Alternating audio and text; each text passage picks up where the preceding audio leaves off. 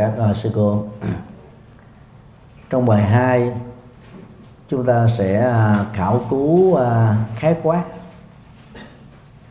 về à, những điểm tương đồng giữa Phật giáo Thượng Tọa Bộ và Phật giáo Đại thừa. Và sự khảo cứu này nó sẽ giúp cho chúng ta thấy về cái lịch trình phát triển Phật giáo đấy trong ờ, lịch sử ờ, tư tưởng Phật học đó nó là một dòng chảy. Dòng chảy này nó có cái ờ, phát nguyên từ những lời dạy của Đức Phật trong suốt 45 năm truyền bá chân lý của ngài. Thì thế, khảo cứu cái đó để chúng ta thấy là khi mình đi vào lời dạy nguyên gốc của Đức Phật đó ngay cả trong nguyên thủy cũng đã bắt đầu có những cái sự phát triển và phát triển nào nó cũng tạo ra cái cái tính dị biệt khác với cái nguyên gốc ở phương diện này hay phương diện khác. Và tính phát triển đó đó lại càng à, à, lớn hơn nhiều hơn ở trong à, trường phái đại thừa. Thì chúng ta sẽ à, khảo cứu một số vấn đề căn bản như sau. Phần 1 dẫn nhập. Ờ, một nhỏ. À, khái niệm ờ, căn bản. Khái niệm căn bản thì à, chúng ta sẽ điểm lại hai cái niệm mà mình đã biết. Đó là Phật giáo Nguyên Khởi và Phật giáo Đại thừa. Về Phật giáo Nguyên Khởi thì trong tiếng Anh có một vài khái niệm dịch tương đương là mỗi khái niệm nó phản ánh cái cách thức tiếp cận cái trường phái này khác nhau. Về à, phương diện thời gian đó thì Phật giáo Nguyên Khởi được dịch là Early Buddhism. Phật giáo giai đoạn sớm là Phật giáo giai đoạn đầu. Tức là nó chỉ cho cái giai đoạn mà à, sau khi Đức Phật qua đời cho đến 100 năm sau. À, khi mà đánh giá ờ, một trường pháp Phật giáo tính về cái ờ, niên đại ra đời của nó đó thì cái cách này đó nó nó trung tính ha. Nó không nói về cái bản chất và nội dung. Và trường phải đó chứa đựng. Thì cái cách đó đó ít dẫn đến cái sự mà đối lập về tư tưởng. Phật giáo nguyên khởi còn được dịch trong tiếng Anh là Original Buddhism có cái đây là Phật giáo nguyên gốc hay là Phật giáo nguyên bản. Thì cách dịch này đã nói về à, nội dung và bản chất. Rằng đó chỉ có kinh luật luận văn hệ Bali đó là nguyên bản ta còn những thứ khác đó là phần phát triển về sau được biên tập bởi những đệ tử của Đức Phật. Thay vì là chính là về gốc của Đức Phật. Trong tiếng Anh còn có một uh, thuật ngữ khác đó là Primitive Buddhism. Tức là Phật giáo nguyên thủy. Thì cái từ này là dầu ít được sử dụng đến nhưng mà thỉnh thoảng các học giả cũng muốn dùng từ đó để nói về cái tính nguyên chất của đạo Phật trong uh, uh, thư tội bộ.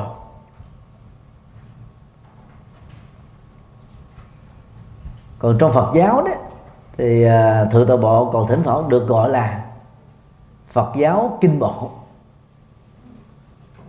Trong tiếng Anh người ta dịch nôm na đó là Nikaya Buddhism. Nikaya như nãy đã nói trong bài 1 đó đó là các bài kinh Bali. Nikaya là tiếng Bali còn Buddhism là tiếng Anh Phật giáo kinh bộ. Tức là Phật giáo này đấy dựa vào kinh tạng làm gốc thôi. Vì cái cái nền tảng của Phật giáo à, nguyên thủy đó đó là Dhamma. Và Dhamma đó là được thể hiện qua các bài kinh. Và thêm một cái mảng hỗ trợ đó là Vinaya tức là các quy định gồm các điều khoản đạo đức cho người tại gia xuất gia.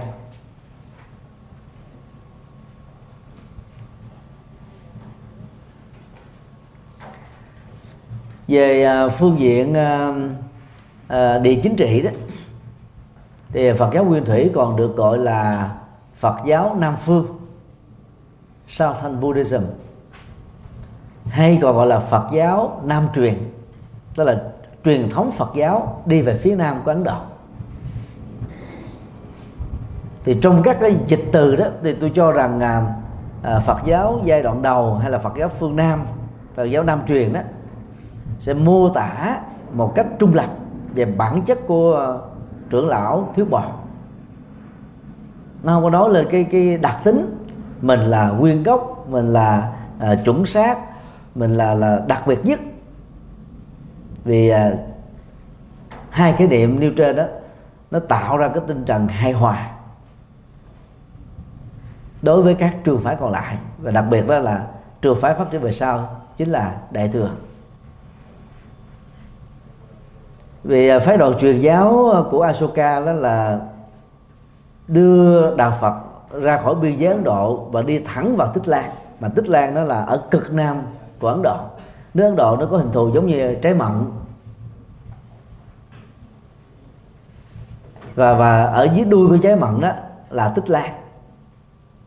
Phật giáo có nguồn gốc à, từ ở miền Bắc của Ấn Độ. Và đi dài mấy ngàn cây số như phế để qua miền Nam của Ấn Độ rồi đến Tích Lan phải nói là một một cái cuộc à, là à, di chuyển một cái dịch chuyển rất là đặc biệt. Như vậy là nó nó ảnh hưởng gần như là toàn nước Ấn Độ. Nói là Nam truyền thực ra là cái địa dư phát triển của đó là toàn nước Ấn Độ. Vì phát nguồn của đó từ miền Bắc đi xuống cực của Nam và qua bên Tích Lan. Cho nên cái ảnh hưởng của nó về phương diện đó là lịch sử và địa dư là là toàn cõi Ấn Độ nó mạnh hơn đại thừa. Về sau này, từ tích lan thì phát triển qua miến điện thái lan, lào, campuchia. Và ở campuchia đó, thì nó có ờ, cái cuộc ờ, khủng hoảng chính trị với việt nam. Trong lịch sử ờ, cách đây cũng là vài trăm năm. Một phần đất của campuchia nó được nhập vào việt nam. Nay là miền nam việt nam. Cho nên là phật gốc khmer có gốc từ campuchia là vẫn có cái chỗ đứng khá vững tại Việt Nam với dân số là 10.000 tu sĩ. Tức là cái, cái lưu lượng đó nó được giữ lại khá tốt. Là sau một vài năm đi tu gieo duyên à, đi ra đời thì số mới đi vào làm chú tiểu cứ như thế là khoảng 10 ngàn. Có năm lên được ờ, 11 10 ngàn rưỡi có năm nó, nó tụt xuống 9 ngàn rưỡi. Con số này cũng khá tốt. Khái niệm thứ hai đó là Phật giáo ờ, đại thừa tiếng Anh gọi là Mahayana Buddhism. Thì có hai cách để uh, mô tả về đạo Phật này. Đứng từ góc độ của các nhà trưởng lão thuyết bộ đó thì Phật giáo này được gọi là developed Buddhism Phật giáo phát triển. Hoặc là dùng một cái từ uh, uh, trung tính hơn là later Buddhism. Later là về sau. Đối lập lại với chữ early Buddhism. Tôi giống như một con người đó. Ở 30 tuổi đầu đó, thì mình gọi là là giai đoạn đầu. Và 30 tuổi sau nếu mà lấy tuổi thọ trung bình là 60 năm thì đó là giai đoạn sau. Thì khi mình nói một ờ, nhân vật nào đó có hai giai đoạn tư tưởng thì ta gọi là early và later. Ví dụ như uh, ngài uh, uh, Vasubandhu thế thân. À, giai đoạn đầu đó là truyền bá tư tưởng của thượng tọa bọn. Thì ta gọi là early là Vasubandhu. Còn sau đó chuyển sang đại thừa. À, thì người ta gọi là later à, Vasubandhu. Còn nếu một nhân vật nào mà cái, cái hệ tư tưởng nó xuyên suốt từ đầu tới cuối thì ta không có tách ra thành đó là early và later giai đoạn đầu và giai đoạn sau. Thì đây là cái từ mà nó uh, mô tả về tính thời gian rất là trung tính. Còn nói là phần cái phát triển. À, thì ta nói khéo thay vì đó đây là Phật giáo đã được biên tập. Phật giáo uh, của các vị uh, tổ sư từ Ấn Độ cho đến các quốc gia mà đạo Phật có mặt. Thì ta nói là develop phát triển mà.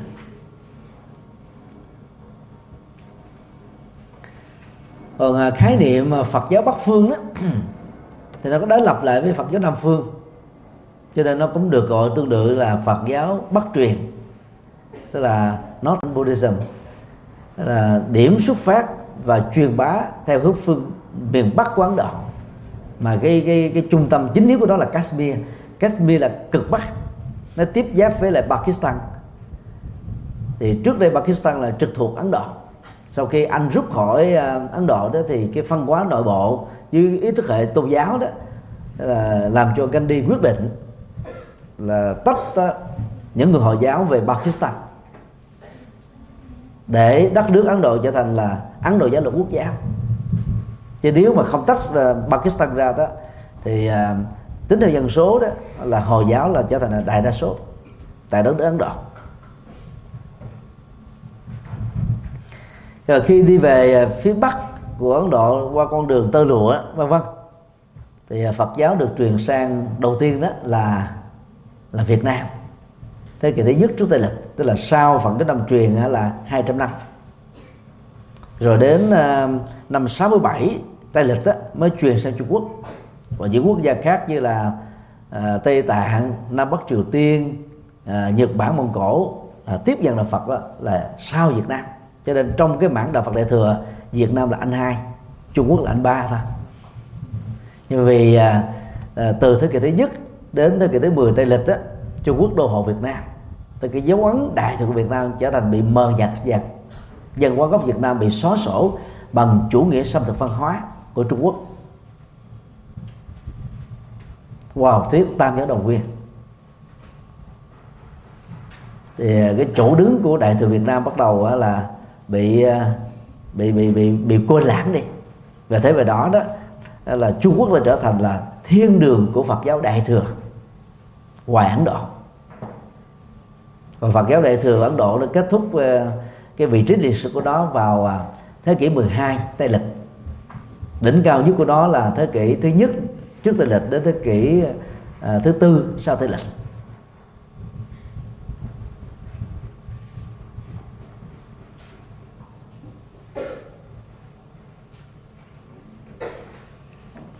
Trong các nước đại thừa đó thì à, tây tạng và mông cổ có khuynh hướng là đi theo phật giáo mật tông. Thì mật tông là một à, giáo phái phát triển của đại thừa về sau này.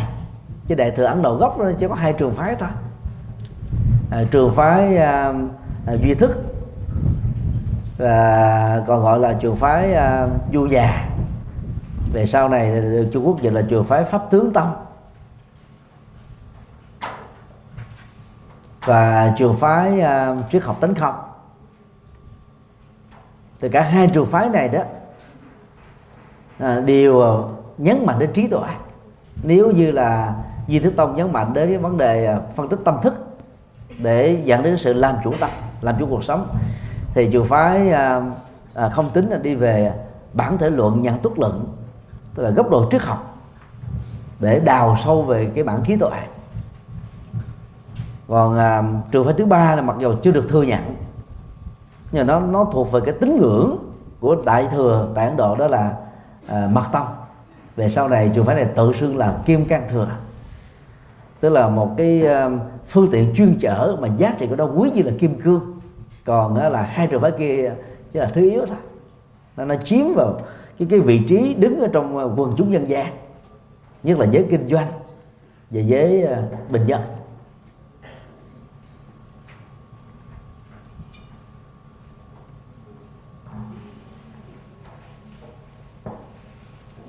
Như vậy thì đại thừa của tây tạng và mông cổ á, là đặc thù. Trong các nước đại thừa đó chỉ có tây tạng là duy nhất. Cho đến bây giờ đó vẫn đại đa số là phật tử. Còn các nước đại thừa như trong bài đầu tôi nói đó phần lớn là là bị khủng hoảng về về tình trạng thiểu số hóa dân số của chính mình.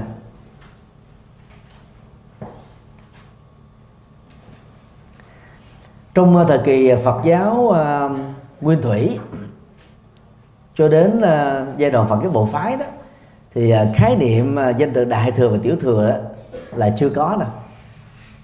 Đến thời kỳ phát triển gồm 500 năm đó tức là đó là những năm cuối của uh, uh, kỷ nguyên trước tây lịch và cho đến gần hết là 500 năm sau đó đó thì cái khái niệm đại thừa và tiểu thừa mới xuất hiện nổi trội nhất là là trong tác phẩm à, à, kinh à, pháp hoa và kinh à, duy văn cật cái đỉnh điểm mâu thuẫn của hai trường phái này là được nêu ra trong hai bản kinh đại thừa nêu trên.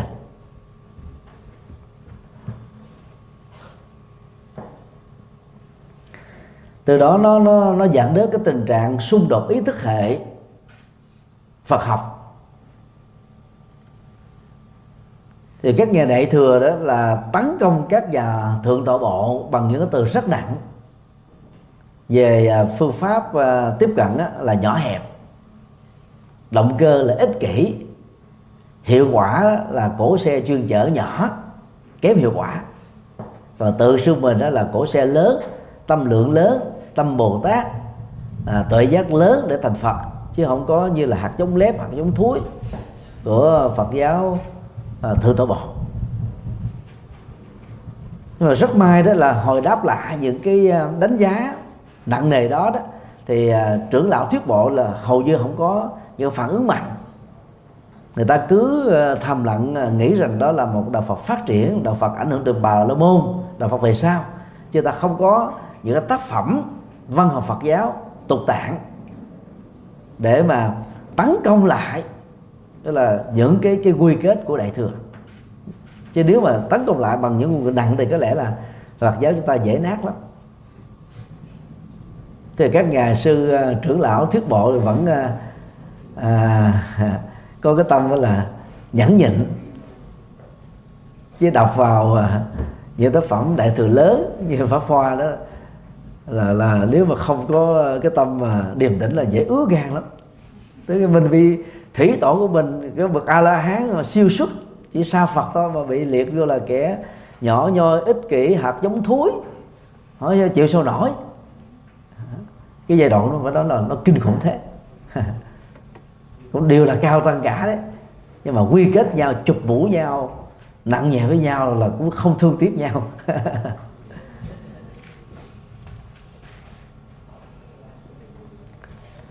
Đến năm ờ, 1950 đó, thì hội ờ, liên hữu Phật tử thế giới hay là hội thân hữu Phật tử thế giới, là hội Phật tử thế giới, hay là hội Phật giáo thế giới, thì theo cách dịch.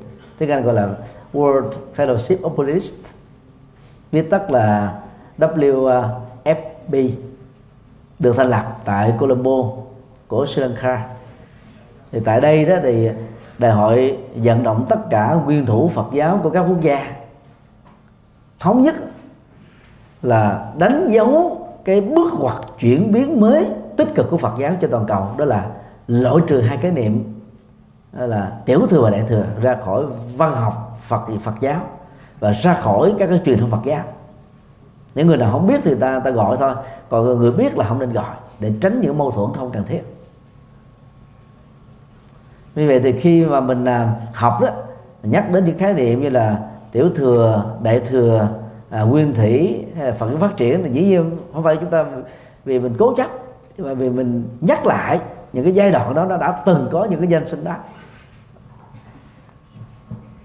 Ờ, với những cái mặt mạnh mặt yếu của nó. Thì từ đó đó người ta đã thay thế cái à, khái niệm địa dư là Phật giáo Nam truyền hay là Phật giáo Nam tông. À, dành cho Phật giáo thượng tọa bộ còn Phật giáo Bắc truyền hay là Bắc tông dành cho à, Phật giáo đại thừa tức là lấy cái tính địa dư chứ ta không muốn lấy cái tính là thời gian nè. Thời gian là Phật giáo sớm Phật giáo về sau. Vì về sau nó thì ta biết là, là nó chắc chắn là có được biên tập sớm nghĩa là nó gần với cái gốc cho nên là tính thời gian người ta cũng không chấp nhận mà chỉ chấp nhận cái tính địa dư thôi. Thì đó là một cái sự lựa chọn à, rất là ấn tượng. Còn về à, mối liên hệ đó thì dĩ nhiên là Phật giáo à, trưởng lão thuyết bộ ta không muốn liên hệ gì đến à, Phật giáo đại thừa. Phật giáo đại thừa vì kinh thi Phật giáo trưởng lão thuyết bộ mà cho nên ta cũng không có nói kết với nhau. Như vậy bây giờ cái thực thể Phật pháp được là hai trường phái lớn này là truyền bá với hai cái thế mạnh riêng của nó. Làm thế nào để lý giải? Thì à, trong à, à, các tác phẩm à, do hòa thượng bắt đầu dịch là nguyên thể phật giáo tư tưởng luận. Tiểu thừa phật giáo tư tưởng luận, đại thừa phật giáo tư tưởng luận á, thì có một cái nhận xét như thế này. Thì rất là dài, chứ là mình đọc một đoạn thôi Phật giáo cũng như một cái cây có ba phần. Phần gốc, phần thân cây, phần ngọn, bao gồm nhiều cành lá. Phật giáo, phần gốc là căn bản Phật giáo, phần thân cây là tiểu thừa Phật giáo, phần cành lá là đại thừa Phật giáo. Thế là một nhà đại thừa mà mạnh dạng nói là cái đại thừa của mình đó là phần nhánh lá. Chứ không phải là phần chính. Còn phần gốc đó là là căn bản. Còn thân cây đó là là tiểu thừa. Phần gốc có thể hiểu nôm na là gì? Những lời dạy nguyên chất của Đức Phật trong suốt 45 năm thôi. Và dĩ nhiên là các nhà trưởng lão thước bộ cũng chưa chắc là chấp nhận cái quan điểm này đâu vì họ cho là mình là mới chính là cái gốc. Và cái gốc nó tạo ra cái thân cây.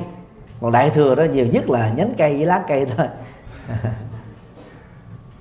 Còn các nhà đại thừa đó là, là song song với cái uh, uh, những cái bản kinh uh, Bali. Chúng tôi cũng có kinh điển đại thừa. Ta dựng ra những cái thời kết tập uh, tương tự mà thực tế không có lịch sử. Như vậy đại thừa cũng tự cho mình là vừa là thân cây vừa đó là là gốc cây vừa là lá cây. Tức là chọn vào của một cái cây chứ không có làm cái phần cuối cùng của cây. Nhưng mà nhìn ở một cái phần trung gian sẽ là trung lập tức là không có ủng hộ uh, trưởng đạo thức bộ cũng không phải là ủng hộ uh, đại thừa bộ thì chúng ta có thể chấp nhận quan điểm này. Nó, nó, nó rất là hài hòa và khách quan. Uh, cây nào cũng cần có ba phần gốc thân uh, nhánh lá ra cây mà không có dính lá là cây đó không hữu dụng. Vì lá mới tạo ra oxy lá mới tạo ra bóng mát. Thì cho đại thừa như thế thì nói về cái cái cái hiệu dụng của đại thừa. Nhưng mà hiệu dụng này nó chỉ có mặt nếu cái cái lá đó nó gắn liền với cái gốc cây. Và gốc liền thân cây nếu nó tách rời ra là cái, cái lá là lá chết lá vàng khô nhất là trong cái mùa đông á. Cho nên cái cái gắn kết này thật sự là sâu sắc chấp nhận được. Một cách tương đối ờ, ờ, giữa các trường phái Phật giáo. Và kết luận là như sau. Cái cây Phật giáo cũng thế có ba phần, căn bản, tiểu thừa, đại thừa, có hợp lại, có bổ lý, có biểu lý và bổ sung cho nhau thì mới là cái cây Phật giáo hoàn toàn. Đó là cái phương pháp mà tiếp cận hài hòa. Và cái tiếp cận đó rất cần thiết để ờ, chúng ta không ờ, đánh giá mình là là đại thừa còn ờ, người khác là tiểu thừa. Thì nếu mà dựa dân số thì, thì các nhà đại thừa của Việt Nam Trung Quốc Nhật Bản Nam Bắc Triều Tiên và Mông Cổ đang là tiểu thừa đấy. Còn các nhà, nhà trưởng lão thiết bộ ở Tích Lan Miến Điện Thái Lan Lào Campuchia mới là đại thừa. Vì cổ xe của họ chứa đựng là chín mấy phần trong dân số của nước họ mà. Còn các nước đại thừa có được thế đâu?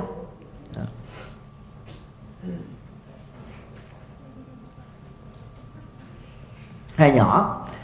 Sự liên hệ giữa ờ, hai trường phái trưởng lão thuyết bộ và đại thừa tức là phật giáo nam truyền bắc truyền. À, trước nhất là à, trích dẫn một cái đoạn kinh à, trong à, Bali và A Hàm đều có. Thì à, lê Phật dạy đó được hình thành cái mà chúng ta có thể dùng cái từ Bali để mô tả đó là Dhamma Yana tức là pháp thừa. Pháp ở đây là chân lý. Chiếc xe chân lý. Phương tiện chuyên chở chân lý. Rất là bao rất là bao hàm. Chứ không nhất thiết là xe đó xe lớn xe nhỏ. À, tùy theo cái con đường mà mình nên sử dụng cái phương tiện xe nào. Nhưng mà cái cái nội dung chuyên chở chiếc xe đó phải là đâm ma chứ là ngoài đâm ma thì không chấp nhận được và Dhamma ở trong uh, uh, tương ưng á và nhất là cái bản uh, sớ giải à, thì được hiểu là gì? Là bát chánh đạo. Cái quan trọng nhất của Dhamma là bát chánh đạo. Và đoạn kinh đó như thế này này Ananda con đường 89 này đồng nghĩa với cổ xe tối thượng là cổ xe pháp là sự chiến thắng vô thượng trong mọi chiến thắng nhiếp phục tham sân si. Và bát chánh đạo đó là cái cốt lõi của tứ thánh đế. Tứ thánh đế đó là phương pháp luận tâm linh quan trọng nhất của đức phật. Thì quan điểm của Phật giáo Nam truyền vẫn thống nhất cho đến bây giờ, sau 26 thế kỷ truyền bá. Còn Phật giáo Đại thừa đó thì bắt đầu quên dần đi, là mờ nhạt dần đi cái bát chánh đạo vốn là cái đóng góp to lớn nhất của Đức Phật trong lịch sử tư tưởng của nhân loại. Gần đây thì tôi có viết một bài à, Đức Phật không hề à, truyền bá tám bốn ngàn pháp môn. Bài đó gây sóng gió.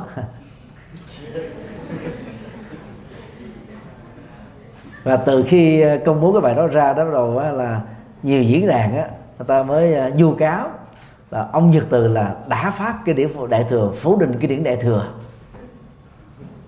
Mà đang khi đó trong các pháp sư hiện nay ngoài hòa thượng thanh từ à, nếu tính về cái số lượng bộ kinh đại thừa đó tôi là người giảng nhiều nhất.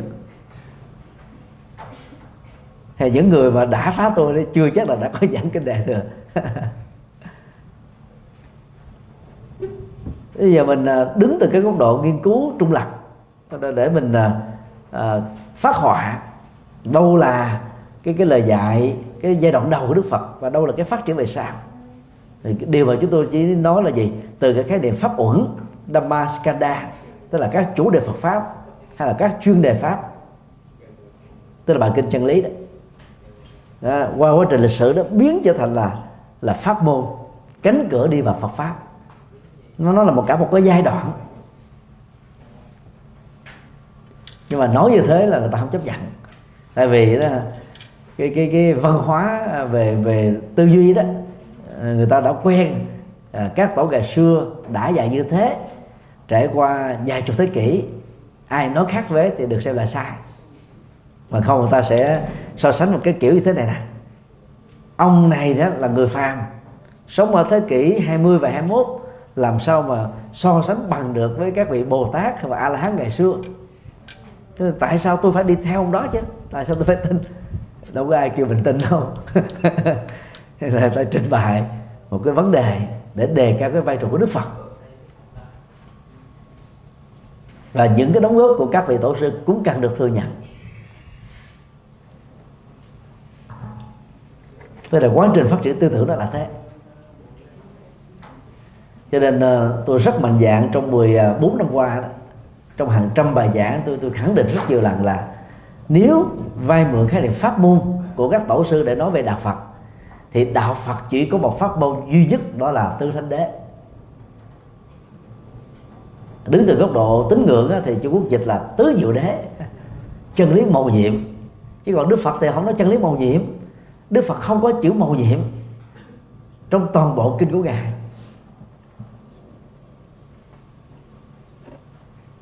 mà Đức Phật dùng chữ thánh Arya tức là cái chân lý đó nó làm cho một người phàm trở thành thánh. Chứ không phải trở thành một cách màu nhiệm, trở thành một cách rất nhân quả. Hãy ai làm đúng là trở thành thánh rồi rất nhân quả, rất biện chứng, rất rõ ràng. Nhưng mà khi mình nói thế đó, thì những người theo đại thừa cực đoan á, là ta tấn công liền. Ta không cần biết mình nói đúng hay sai. Ta cũng không thèm đọc nữa cứ thấy cái tựa là ta nói rồi ông này là đã phá đại thừa là nổi dáng ở trong đại thừa. Ta tấn tông cười cười gớm lắm. Rồi đánh hội đồng. Nhưng mà hỏi những vị đó mà đánh tôi đó có từng đọc bài tôi chưa? Thì phần lớn trả lời là chưa. Thế. Đó rất là phức tạp. Thì ngày xưa thì chưa, chưa có truyền thông kỹ thuật số như bây giờ người ta ít biết. Rồi bây giờ mình nói gì đó ra nha. Ta biết hết giờ. Người ta tập kích sẵn rồi. Đó, đó là tư tưởng trong uh, văn học Bali và hàm tương đương. Còn trong uh, pháp hoa đó đại diện uh, đẳng cấp nhất của đại thừa thì nó có đoạn thế này là các đức phật chỉ dùng một cổ xe duy nhất đưa đến giải thoát nhất thừa phật đạo không có hai thừa cũng chẳng có ba thừa. Thì đoạn này phần lớn tăng ni bắc tông thì đi thuộc lòng hết à. Rồi đọc kinh pháp qua quá nhiều lần. Thì nhất thừa trong tiếng sanskrit gọi là uh, ekajana. Còn được uh, đẳng thức hóa thành là, là buddhayana. Thì cổ xe đó là chở một người hành giả đi đến à, cái quả vị phật và quả vị phật là có duy nhất thôi nên gọi là nhất thừa. Và ở một đoạn khác của kinh pháp hoa thì mới đưa ra có ờ, hóa thành. Hóa thành gồm có hai cấp đó là hóa thành a la hán bao gồm thanh văn duyên giác à, hóa thành bồ tát gồm có 51 cấp bậc tâm linh được uh, ghi nhận ở trong uh, kinh hoa nghiêm. Rồi cái đó là cái cái phương tiện dựng lên để cho người tu đại thừa đó, đỡ cảm giác là con đường này quá dài, quá mệt. À, ít nhất mình dừng chân mà, phục hồi sức khỏe sau là kêu đi tiếp. Cái đó gọi là hóa thành. Cái thành trì giác ngộ tạm thời, chứ không phải là cú kính. Bằng cách này thì các nhà đại thừa cho rằng đó là cái mà các hành giả cần phấn đấu để đạt được đó là giác ngộ thành phật.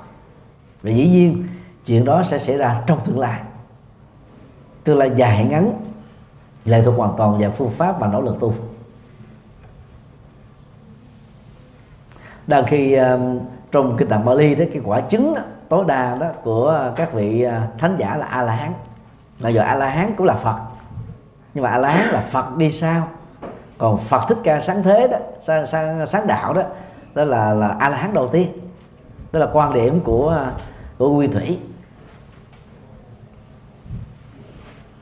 Nếu bây giờ mình so sánh với cái đoạn kinh Bali sau đây đó chúng ta thấy là nó có một cái mối liên hệ nhất định như tất cả đại dương đều có cùng một vị mặn. Giáo pháp của Như Lai cũng chỉ có một vị duy nhất đó là vị giải thoát. Thì giải thoát cao nhất là trở thành Phật. Thì dầu không dùng khái niệm là Phật thừa thì uh, kinh tạng Bali á, vẫn thống nhất với Phật giáo đại thừa đó ở điểm đó đó là giác ngộ giải thoát giác ngộ đỉnh cao nhất của đó là ba tuệ giác là trí tuệ. À, chánh biến tri hay là trí tuệ tuyệt đối dùng cái từ gì cũng được. Và cái cái cái à, thụ hưởng của cái cái giác ngộ giải thoát này đó chính là niết bàn. Như vậy là niết bàn à, trí tuệ tuyệt đối rồi giải thoát đó, toàn bộ nỗi khổ niềm đau đó là những cái khái niệm khác nhau như mô tả cùng một cái nội dung đạt được à, khi con người trở thành phật. Như vậy ở một cách chung nhất dầu à, phương tiện chuyên chở bao gồm mà cách thức tiếp cận cách thức hành đạo cách thức truyền đạo của Phật giáo Nam truyền và Bắc truyền là khác nhau đôi lúc là đối lập nhau. Nhưng mục tiêu đó cả hai cùng hướng đến đó là giác ngộ giải thoát. Đó là điểm chung và từ cái điểm chung này đó nó nó nó hạn chế được tối đa những cái mâu thuẫn đối lập không cần thiết. Phần 2 văn hệ và văn phong của hai trường phái. Một nhỏ phương thức truyền thừa à, chân lý. Thì trong bài một ấy, qua mấy giai đoạn phát triển à, Phật giáo đó thì à, chúng ta đã ghi nhận rằng là đến cái thời kỳ kết tập kinh điển lần thứ tư tức là khoảng uh, cuối uh, uh, hai thập niên của uh, uh, trước tây lịch thì mới đầu uh, mới có biên tập kinh điển bằng lá bói. Thì quá trình biên tập này đó nó nó, nó diễn ra là, là, là trong vòng uh, một thời gian ngắn. Ờ, sau đó là lại tiếp tục phát triển cho đến cả bốn bốn trăm năm sau. Để mà hoàn thiện toàn bộ ờ, kinh tạng Bali. Với ăn bản lá bói. Thì giai đoạn đó thì, thì bên phía đại thừa khi mà phát triển đó người ta cũng ờ, xuất hiện những cái cái biên tập. À, văn hệ Sanskrit cũng truyền ở trên lá bói. Còn á so với nam truyền đấy thì ba cái thời kỳ kết tập đầu thì bên đại thừa không có. Và phương thức truyền á, giai đoạn ờ, đầu đó vẫn là truyền miệng thôi. Như vậy, khoảng năm trăm mấy chục năm sau khi Đức Phật qua đời, văn học, Phật giáo Bali và Đại thừa mới được hình thành dưới dạng lá bói vì cái cái giai đoạn uh, uh, truyền thừa bằng miệng nó quá dài như vậy đó cho nên chúng ta được quyền đặt vấn đề là do giới hạn của ký ức do tính chủ quan của biên tập mà những hành giả à, được chọn vào cái nhóm biên tập đó, đã có thể quên đi rất nhiều thứ Đức Phật đã dạy. Hoặc là thỉnh thoảng cho phép mình đó là thêm một vài thứ có thể như một vài cụm từ một vài câu một vài đoạn một vài bài kinh mới một một vài chương mới trong những cái kinh đã có. Hoặc là đảo vị trí à, của những ờ, phẩm kinh trong một bài kinh. Hay là đảo vị trí toàn bộ uh, cái bố cục của cái nền văn học kinh à, trước trở thành sau sau trở thành giữa giữa thành trước. Nếu ờ, à, đối chiếu về cái tính trật tự đó đó trong à, à, năm bộ kinh Bali với à, bốn bộ A Hàm đó chúng ta sẽ thấy rất rõ về cái đảo vị trí này. Và có những bài kinh mới ở trong à, A Hàm có mà Nikaya không có. Để có những cái khái niệm mới của đại thừa đã manh nha ở trong Agama mà vốn nó không hề có ở trong Bali thì do cái phương thức truyền miệng cho nên nó nó phát sinh ra cái sự biên tập. Đó là điều mà chúng ta phải chấp nhận. Thì giống như trong một cái lớp học đi, mai là có ghi chép nhà có người thâu âm luôn á, nhưng mà hỏi lại từng người thì người ta tiếp nhận nó khác nhau hết à. Thì ngày xưa nó cũng thế thôi. Hai nhỏ, văn hệ. Thì trong bài à, thứ nhất là chúng ta đã à, nắm khái quát rằng là văn hệ của Phật giáo Nam truyền đó ban đầu là tiếng à, Magadhi tức là tiếng của à, Ma Kiệt Đà. Tức là là tiểu bang quan trọng nhất trong đó là 16 tiểu bang của thời Đức Phật. Về sau này đó đến thời kỳ à, à của đại đế Asoka thế kỷ thứ ba trước tây lịch đó, thì à, Ma Kiệt Đà cũng đóng một vai trò trung tâm văn vật lớn nhất của đất nước. Ấn Độ. Thì cái quá trình phát triển của nó, nó tạo ra cái ngôn ngữ Bali. Và cái biên tập ờ, kinh điển lần thứ tư tại Tích Lan đó thì cái văn hệ Bali đã được hình thành rõ rệt. Hiện nay là có đến là mấy ấn bản kinh tạng luật tạng luận tạng Bali. Ấn bản ờ, được sử dụng phổ thông nhất là ấn bản của hội thánh địa Bali Bali Text Society ở nước Anh tức là do các nhà à, anh học đã nghiên cứu và và đóng góp là Latin hóa đó để truyền bá cho thế giới phương Tây trong thời kỳ anh trị tại Ấn Độ. Ấn bản thứ hai là của Đại học Nalanda Nalanda mới đó. Thì ấn bản này thì nó có những cái điểm gì biệt nhất định so với ấn bản của à, hội thánh điện Bali. Ngoài ra thì à, Tích Lan là có ấn bản riêng. Miến Điện thì có ấn bản riêng Thái Lan này có ba ấn bản. Và đối chiếu ấy, thì nó cũng có những điểm dị biệt nhất định chứ không có thống nhất một trăm phần trăm. Nhưng mà cái dị biệt đó là không đáng kể chứ là những điểm phụ thôi. Còn đại đa, đa số là cái cái cái tính thống nhất của nó là khá cao. Có thể thống nhất là 98 phần trăm. Văn hệ của văn học uh, uh, bắc truyền đó tức là uh, Sanskrit nó đủ đó là hybrid Sanskrit hybrid có nghĩa đen đó là lai tạo lai tạp tức là nó vay mượn từ cái ờ, uh, Sanskrit của Veda và Upanishad. Tạo ra một cái cái Sanskrit mang cái tính đó là đặc thù của Phật giáo đại thừa. Về góc độ văn phạm về à, cú pháp về khái niệm về nội hàm. Rất là khác.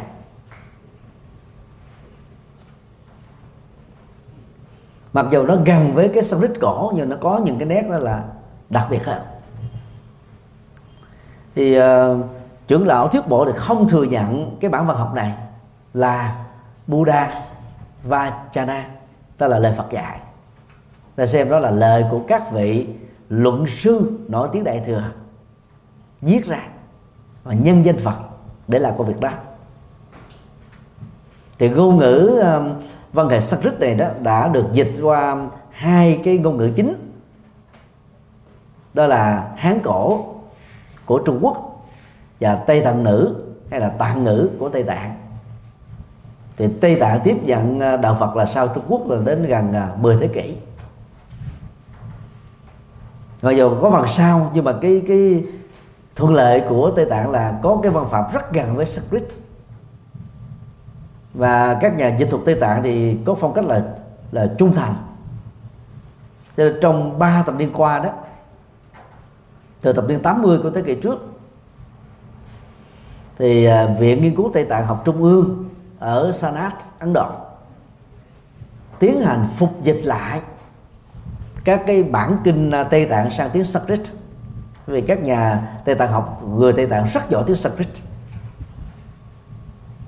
và có lẽ phải mất đến à, bốn năm thập niên nữa thì toàn bộ cái dịch thuật á, đại tạng của tây tạng ra tiếng sanskrit sẽ hoàn thành. Từ đó đó thì học giả sẽ có một cái ờ, cái cơ hội tham khảo đối chiếu phân bản học tương đối thông qua bản của tây tạng.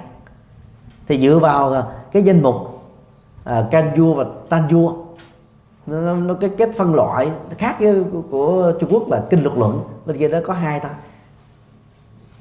thì chúng ta thấy là có hàng ngàn bài kinh không có trong ờ, trong đại thừa của Tây Tạng mà chỉ có trong đại thừa của Trung Quốc thôi. Thì bằng cái phương pháp đối chiếu văn bản học này đó chúng ta được quyền suy luận một cách tương đối rằng đó những cái bản kinh hàng ngàn bản kinh đại thừa đó đó là có tính tác giả là Trung Quốc. Và khi đi sâu vào nội dung chúng ta thấy là có nhiều bài kinh đó, nó có cái cái văn liệu rồi nó có văn hóa liệu của Trung Quốc. Nó khác hoàn toàn với văn hóa của Ấn Độ. Đặc khi trong rất nhiều các cái bản của Tây Tạng đó nó là văn hóa Ấn Độ hết. Cho nên tính trung thành nó khá cao và ở Trung Quốc chúng ta thấy là cái tính à, sáng tạo và cái chủ nghĩa dân tộc của Trung Quốc nó rất mạnh mạnh đến độ đó, nó tạo ra một đạo Phật theo một cách riêng rất ấn tượng. Cho nên mạnh dạng nói như thế để à, chúng ta phải thừa nhận rằng là à, Phật giáo Trung Quốc có những đóng góp là tạo ra một một mảng cái văn học Phật giáo đại thừa. Chứ không phải là tất cả đại thừa đều phát sinh ở đó hết đâu. Nhưng bây giờ người ta đổ lỗi cho cái uh, sự tàn phá của hồi giáo.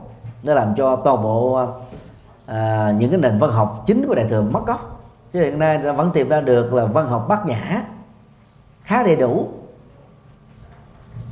Rồi à, pháp hoa rồi à, à, đại bảo tích rồi lâm già vân vân. Những bản kinh đại thừa chính là vẫn còn. Mà nếu các bản kinh đại thừa chính nó còn thì tại sao các bản kinh đại thừa khác không còn? Từ đó đó người ta cũng rất là khó chấp nhận toàn bộ các kinh đại thừa. Trong ấn bản của Trung Quốc á, là đã có nguồn gốc từ Ấn Độ. Như là đối chiếu với cái đại thừa của Tây Tạng.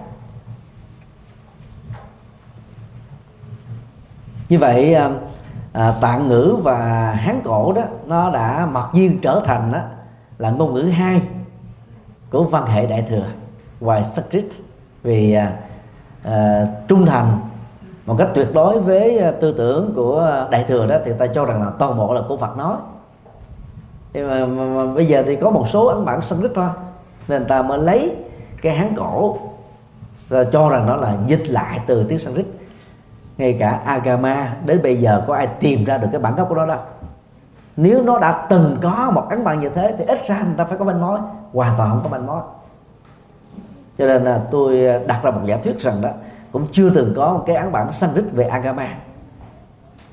Mà Agama là một cái biên tập từ à, là Nikaya của Bali. Từ năm bộ gồm lại còn bốn bộ. Trình tự vị trí cách đặt tựa đề kinh. Đó là bắt đầu đã được à, chỉnh sửa theo một cách riêng để giúp cho người đọc là dễ hiểu, dễ hệ thống như vậy thì à, nó có gốc rễ và có liên hệ đến Trung Quốc khá nhiều.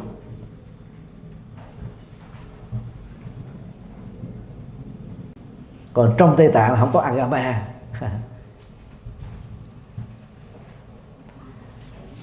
vấn đề ba, về à, quan điểm Đức Phật. Thì hai trường phái à, Nam truyền và Bắc truyền đó có những cái giống nhau và có những cái khác biệt một nhỏ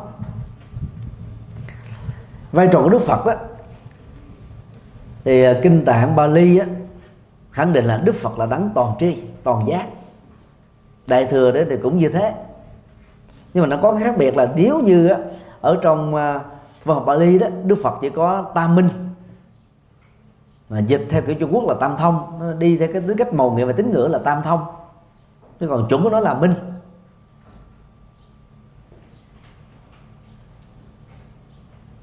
Thì tam minh đó là ba tội giác lớn. À, lậu tận minh là tội giác thấy rõ toàn bộ nỗi khổ niềm đau và nguyên nhân đã kết thúc.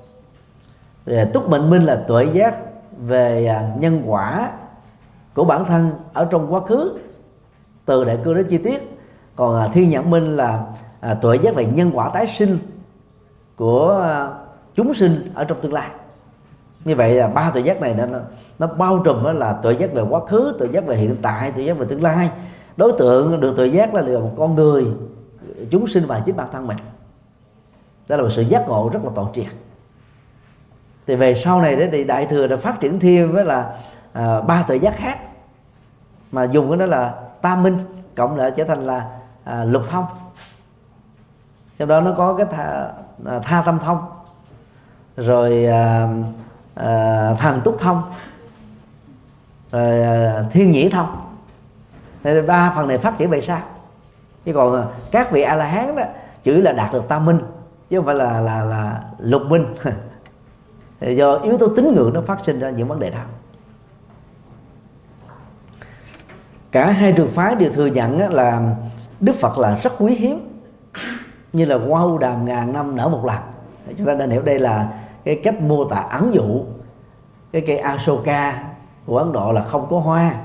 Còn cái cây mà mình đang trồng ở tại học viện của mình á ở ờ, trước mặt ờ, dãy nhà tăng dãy nhà ni đó không phải là cái cây ờ, asoka đâu nha. Cây đó là cây campuchia. Và người ta cứ đọc nó là cây à, tala. À, thực tế thì cây tala ấn độ xấu lắm không? cây sa la ấn độ là không có hoa. Còn cây asoka đó thì cũng không có hoa.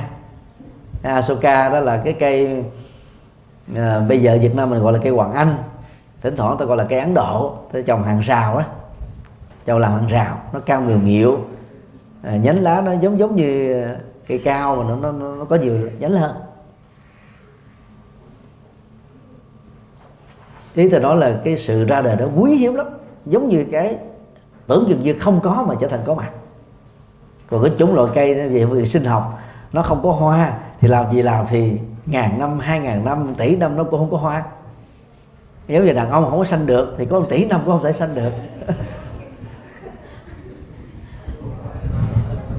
Con cấy ghép vô đi nữa, thì cũng phải mổ thôi. Chứ sao mà sanh.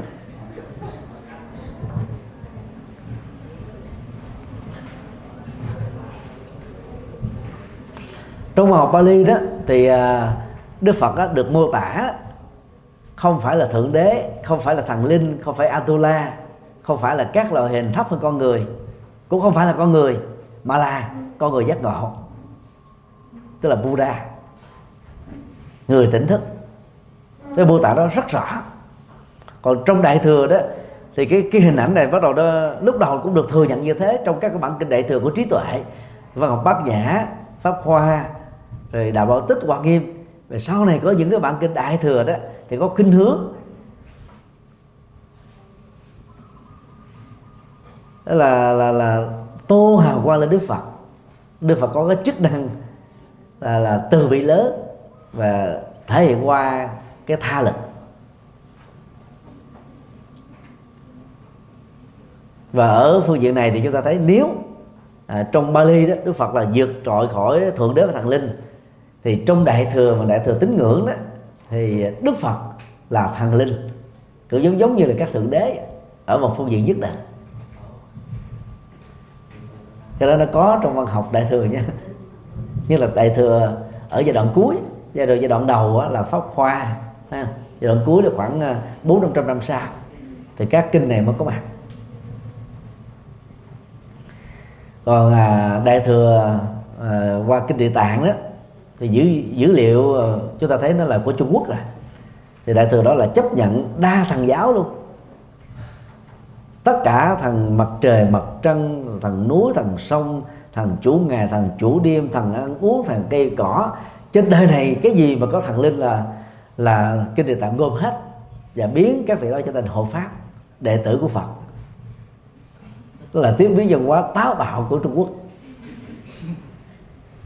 hoàn toàn kinh này không có trong ấn bản tây tạng. Dữ liệu văn hóa trung quốc rất nhiều đậm đặc. À, tương tự à, kinh du lan rồi à, kinh dược sư kinh báo trọng ân cha mẹ kinh tâm địa quán vân vân. Đó là những đại thừa trung quốc. Thì yếu tố à, là đa thần giáo và phật á, là có cái chức năng của thần linh ngoài chức năng tuệ giác để thu hút những cái thành phần tín ngưỡng bình dân đó đến với đạo Phật. Cái mục tiêu chính là làm cho đó rất là có thiện chí. Tức là làm cho đạo Phật đó giống như tôn giáo mà. Như vậy thay vì để, để cho họ đi đến tôn giáo khác mất gốc. Thì đến đến đạo Phật qua góc độ tôn giáo cũng được. Đó là cái nhìn thoáng. Không cần làm Phật tử chất lượng Phật tử bình dân miễn còn là Phật giáo là được. Cái cái dụng ý ban đầu là thế.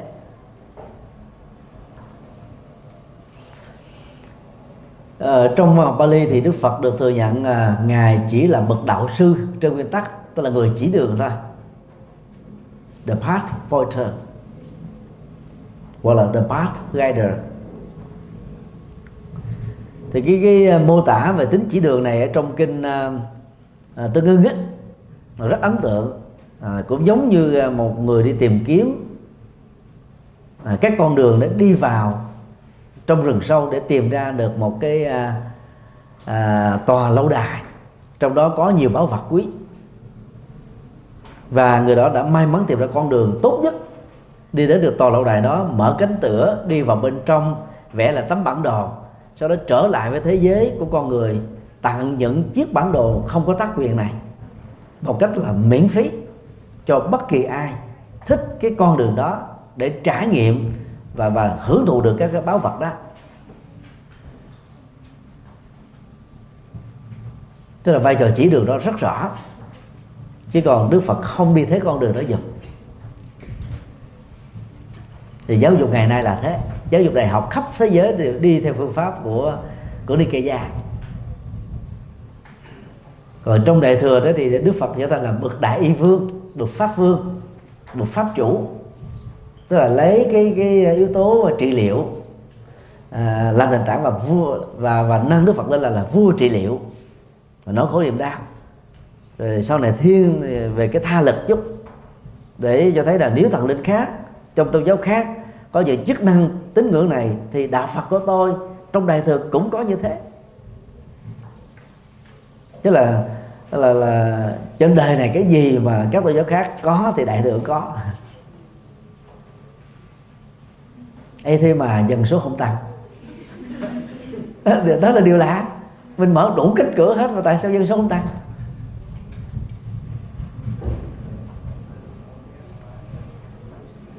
Thì đó là cái khác biệt căn bản.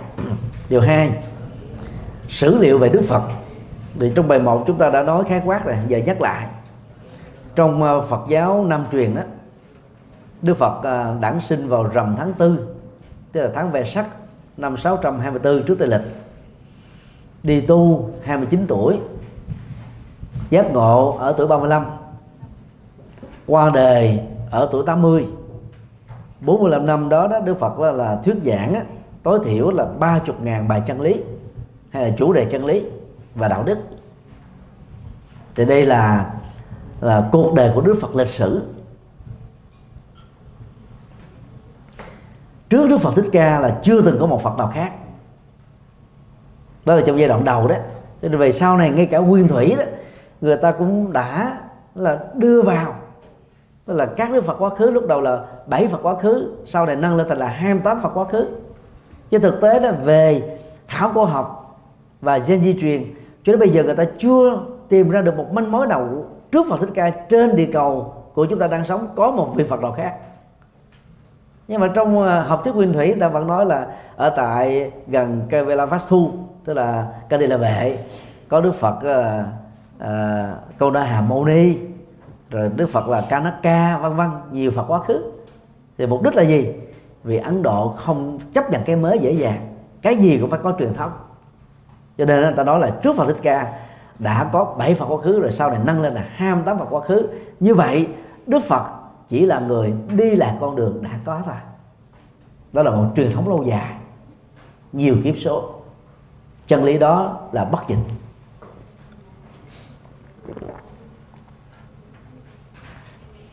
cùng với ờ, trường phái ờ, sa môn là cụ thể là kỳ na giáo do mahavira sáng lập, ông đi tu trước đức phật thích ca 6 năm và cũng là thái tử bảo người đi tu thì ờ, trường phái này người ta cũng nói là ông mới là sáng tổ thứ 24 thôi, trước ông là có 23 vị khác. Cái lịch sử thì ông là người đầu tiên lập ra. Ờ, cái bối cảnh văn hóa của Ấn Độ nó rất là khó chấp nhận cái mới, cho nên người ta phải phương tiện lập ra các Phật quá khứ.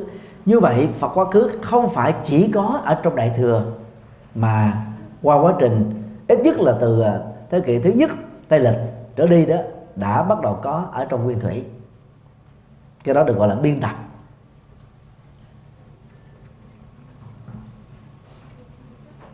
Còn trong Phật giáo uh, Bắc truyền đó thì à, Đức Phật đi xuất ra đời vào ngày 8 tháng 4 năm à, 623 hoặc 624 đi tu á, lúc 19 tuổi xuân.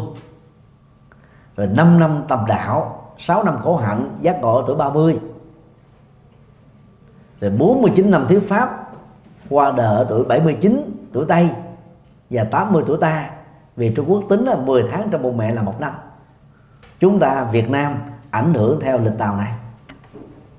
Như vậy là chúng ta thấy là Trung Quốc đang bonsai hóa niên đại của Đức Phật. Thế dùng cái từ đó là dễ mình hình dung. Cái cây ta để nó lớn tự nhiên. Người Nhật là, là người đầu tiên nghĩ ra cái cách làm tạo cảnh cho cây. Từ lúc nó còn nhỏ mềm yếu tạo cái dáng vẻ gì lớn lên nó ra cái hình thù đó thì Trung Quốc đã nắng tạo cái cái niên đại của Đức Phật. Và cái bản kinh đại thừa uh, kinh uh, đại bế nước bàn theo tôi đó là có gốc gác của trung quốc. Vì nó có nhiều điều mâu thuẫn với lịch sử lắm. Nó không có tại ấn độ cũng không có tại tây tạng. Trong ấn bản à, đại tạng tây tạng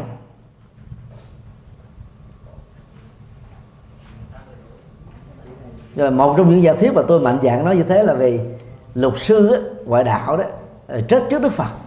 Nhưng mà trong kinh đại phật niết bàn đó là mô tả những cái cuộc đối thoại nhét lửa rất là căng thẳng giữa đức phật và sáu vị đạo sư này. Nó trên lệch cái niên đại nha đến mấy chục năm đâu có chấp nhận được.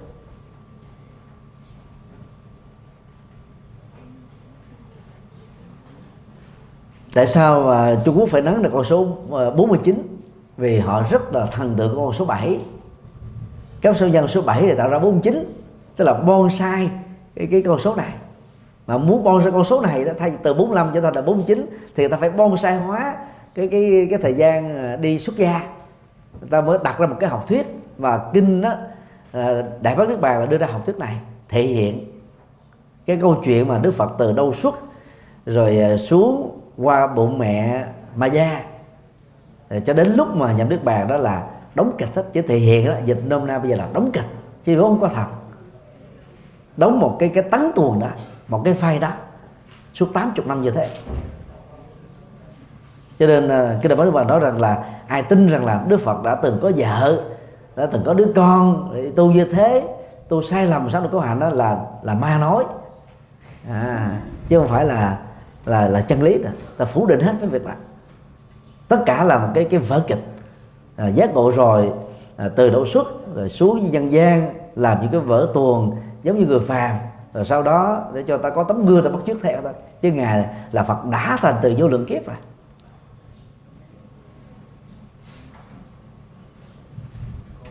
Đó là những cái biên tập về sau này. Còn à, đức phật lịch sử thì không có thế thì đó là hai cái cái, cái cách mà à, phát họa niên đại của đức phật. Thì tôi xin mở một cái hoạt đơn thêm. À, thực tế đó cái ngày rằm tháng tư á chỉ là cái ngày đáng sinh đức phật thôi chứ không phải là ngày à, à thành đạo và nhập nước bàn. Nhưng mà tại sao Phật giáo Nam truyền đó là tổ chức lễ tam hợp vào cái ngày đó? Thực tế nó cho thuận lợi. Cái ngày xưa là đi bộ đất nước Ấn Độ thực quá rộng lớn nếu một năm mà tổ chức ba sự kiện lớn như thế này đó, thì nó mất quá nhiều thời gian để tập hợp tăng đoàn. Cho nên là ta mới gộp ba vô một và lấy cái cái đảng sinh làm chính, thì nước nào ta cũng tổ chức sinh nhật là chính. Ấn độ thì ta không quan trọng cái dỗ. Bởi vì ờ, chết xong ta ta thiêu liền, trong vòng ờ, 8 tiếng đồng hồ thôi. Ngày dỗ ta không quan trọng lắm cho nên đó ta gọi ba cái sự kiện đản sinh thành đạo nhằm niết bàn vào một. Cái ngày mà mà thành đạo đức phật thì cũng không ai biết là ngày nào. Ta gộp vô chung thôi. Còn á, nhập niết bàn mà nói rằm tháng tư là không đúng. Vì đức phật đó là kết thúc 3 tháng ăn cư mùa mua cuối cùng ở Vesali. Sau đó mới đi bộ về đó là Kushinaga để qua đời tại đây thì như vậy nó ít nhất nó chênh lệch nhau gần 4 tháng. Tính từ cái cái cái rằm tháng tư nếu mình lấy cái rằm tháng tư là nhập hạ theo năm theo theo bắt truyền đi thì đức phật á, là nhập niết bàn ít nhất là khoảng 4 tháng sau đó. Chứ không thể là cùng cái rằm tháng tư được cho nên ta gộp chung nó cho thuận lợi. Và từ chỗ đó đó là cái kinh đại bát niết bàn của trung quốc á, mới bắt đầu là phát quả những cái niên đại cái ngày tháng khác nhau à, đản sinh là 8 tháng 4 rồi đi tu là à, 8 tháng 2 à, thành đạo là 8 tháng 12 nhập niết bàn là rằm tháng 2 âm lịch. Cái này dữ liệu này không có trong tây tạng không có trong ấn độ chỉ có trong trung quốc mà. Nên tôi mới nói là bon xe hóa là vậy đó. Nó có cái hay. Nhưng mà chỉ chấp nhận ở um, ở các nước đại thừa. Bây giờ chính yếu là tại trung quốc thôi à, việt nam mình đến mấy cái ngày này ngoài cái ngày phật đản mà làm thành tuần lễ phật đản. Rồi mấy cái ngày còn lại khác mình có quan tâm đến đâu. À, hòa thượng thanh từ đó thì trong à, vài thập niên qua thì ngài nhấn mạnh thêm à, cái ngày thành đạo mùng 8 tháng 12 à, ai ảnh hưởng theo ngày đó thì ngày mùng 8 thứ hai ta tổ chức lớn thì cái ngày đó đạo phật mới có mặt. Rồi cái ngày này nó cũng cần tết. Tức là bonsai khóa nó cũng có cái lệ nếu mình bonsai đúng thời điểm thì thực ra là Chúa Giêsu Kitô đó sanh vào tháng 3 dương lịch. Và Vatican đó, ta lấy cái ngày 24 tháng 12 vì cái ngày cuối năm. Tức là cái ngày nghỉ lễ. Cho nên người ta mới biến từ một cái ngày bình thường ở tháng 3 trở thành một cái lễ hội toàn cầu. Vào cái ngày à, Noel á tín đồ của thiên chúa giáo và tin lành thì vào nhà thờ còn phật tử thì xuống đường ăn ké. đau lòng như thế. Nhưng còn tín đồ thì chúa giáo người ta không có ra ngoài đường nhiều. Ta ở trong nhà thờ chọn đêm mà. Ít nhất là vài tiếng đồng hồ. Cho nên ờ, các thầy, các sư cô làm đạo ở hải ngoại là ta không có cúng dỗ đúng cái ngày nữa. Vì ai cũng đi làm mà. Rồi khi ta cúng dỗ trước một tuần trước là trước là sau một tuần ngày Phật đản là cúng trên lệch trong vòng một tháng. Tránh các cái chùa trùng lập nhau, vì trùng lập nhau không có Phật tử đi. Không có Phật tử đi làm sao trả tiền nợ cho chùa được? Tiền xây chùa trả nợ đến hai chục năm, ba chục năm. Cái nên đó là mang tính biểu tượng thôi, chứ không cần phải là ngày chánh thống nữa. Thì từ xa xưa Trung Quốc đã làm cái này rồi, Phật giáo Nguyên Thủy cũng đã làm cái này rồi.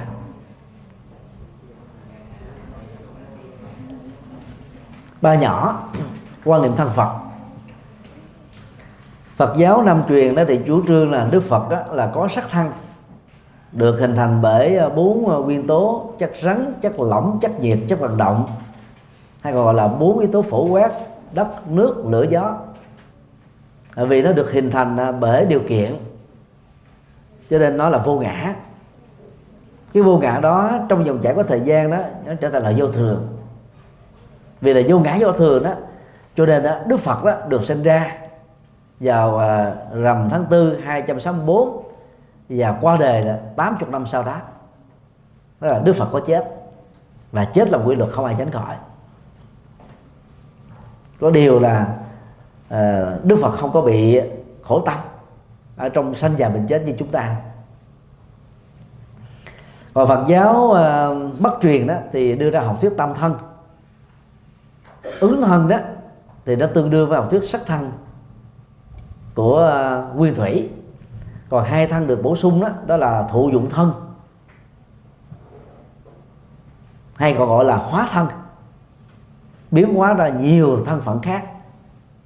Chẳng hạn như à, Bồ Tát Quan Thế Âm là có 33 ứng thân, có bản dịch là 32 ứng thân. Thì cái này nó là là đưa yếu tố nguyên thoại học vào để làm thiên liêng về cái phép màu của Đức Phật ra và các vị Bồ Tát chứ thực tế làm sao mà mà biến hóa ra được? Chắc chắn là không thể có rồi. Và cũng chưa từng ai chứng kiến được cái sự biến hóa đó. Nhưng mà học thuyết đó nó có. Để nó tạo ra tính thiên liêng của Đức Phật. Đức Phật còn hơn thượng đế. Thượng đế chưa chắc là biến hóa ra được, được nhiều là thân hình như thế. Mà đức phật lại lại được như thế như vậy đó là những người ta tin vào cái sự mầu nhiệm và tín ngưỡng của các tôn giáo khác đó. Qua học thuyết đó là là là báo thân, hóa thân này đó là người ta dễ dàng theo theo đạo phật đó. Thì đó là một cái phương tiện quyền xảo. Còn pháp thân là học thuyết là sâu sắc nhất. Tức là lấy chân lý phật, pháp đây là chân lý, làm thân phật. Thay vì đó, tôn thờ xá lệ, không có mấy người có được cơ hội. Thì tôn thờ chân lý Phật như là thân thể của ngài như vậy học thuyết là hóa thân và pháp thân là bổ sung ở trong truyền thống đại thừa. Và nó có mục đích giáo dục nhất định.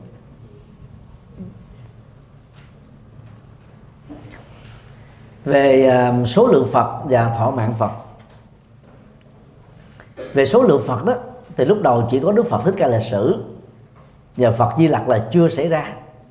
Đó là trong tương lai.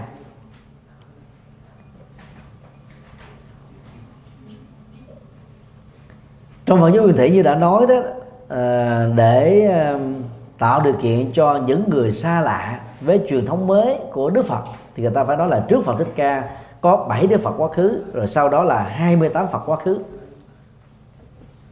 Còn ờ, đại thừa là phát triển rộng hơn, vô số phật quá khứ ở nhiều hành tinh khác trước phật thích ca và phật quá khứ cũng như phật thích ca đều giảng dạy giống nhau là tứ thánh đế để giải quyết nỗi khổ niềm đau của nhân sinh. Và các bài kinh là chúng mực như là dạy về duyên khể vô thường vô ngã niết bàn. Thì phật quá khứ nào cũng giống như phật hiện tại dạng giống nhau. Thọ mạng của phật. Nếu lấy phật uh, lịch sử tức là phật thích ca làm chuẩn đó là 80 tuổi. Còn à, các phật à, đại thừa ở các hành tinh khác đó, thì tuổi thọ khác nhau tùy theo cái à, múi giờ ở à, hệ mặt trời đất. Thì trong số đó nổi trội nhất là, là phật a di đà. À, có tuổi thọ là vô lượng kiếp. À, trong kinh à, pháp hoa và một số kinh khác thì à, phật a di đà và phật thích ca đó đã từng là anh em.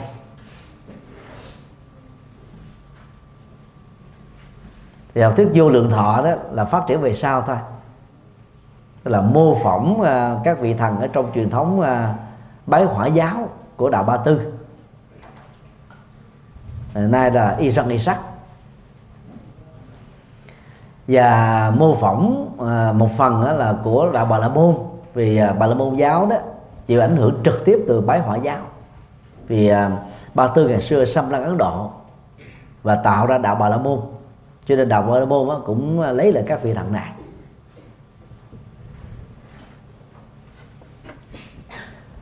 Tuy vậy à, cái cái yếu tố mà vô lượng thọ của Phật A Di Đà đại biểu cho thấy là à, đại thừa để cho cho rằng đó là các đức Phật có tuổi thọ dài lâu và kéo dài tuổi thọ đó theo cái dụng ý của mình. Dĩ nhiên cái này đó cũng là quyền thoại hóa thôi. Không thể chấp nhận được. Bởi vì à, có thân là phải chấp nhận quy luật sinh học. Quy luật sinh học đó là già tức là tiến trình lão suy. Và lão suy nào giàu có bệnh không có bệnh cũng dẫn đến chết. Thì à, theo à, ghi nhận đó của tổ chức uh, Guinness thế giới đó cái tuổi thọ có cao nhất ở trên địa cầu mình đó là 125 tuổi còn uh, tương truyền nên là ngài à, A Nan sống 120 tuổi. À, có thể có người sống 140 tuổi nhưng mà hơn nữa thì thì chưa tìm ra manh mối. À, tiến triển của khoa học cho chúng ta biết là, là một ngày đêm á, ở trên địa cầu của mình bằng ba xin lỗi một ngày đêm trên mặt trăng bằng ba chục ngày đêm trên địa cầu mình.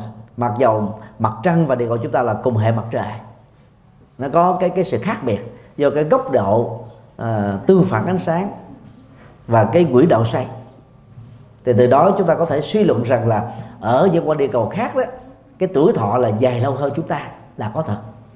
Nhưng mà dài lâu theo kiểu vô lượng thọ là không chấp nhận được.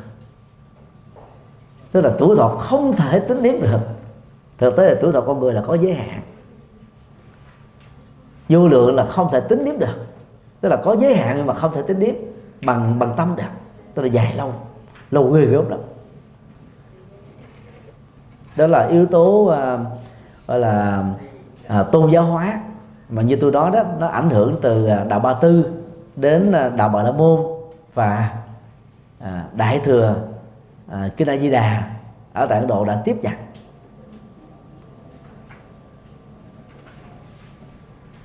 Phần 4 về à, giáo pháp căn bản. Một nhỏ những điểm giống nhau đó. Thì à, có những học thuyết sau đây. Học thuyết duyên khởi học thuyết vô ngã học thuyết vô thường học thuyết à, tứ thánh đế học thuyết à, về về luân hồi. Là khá giống nhau.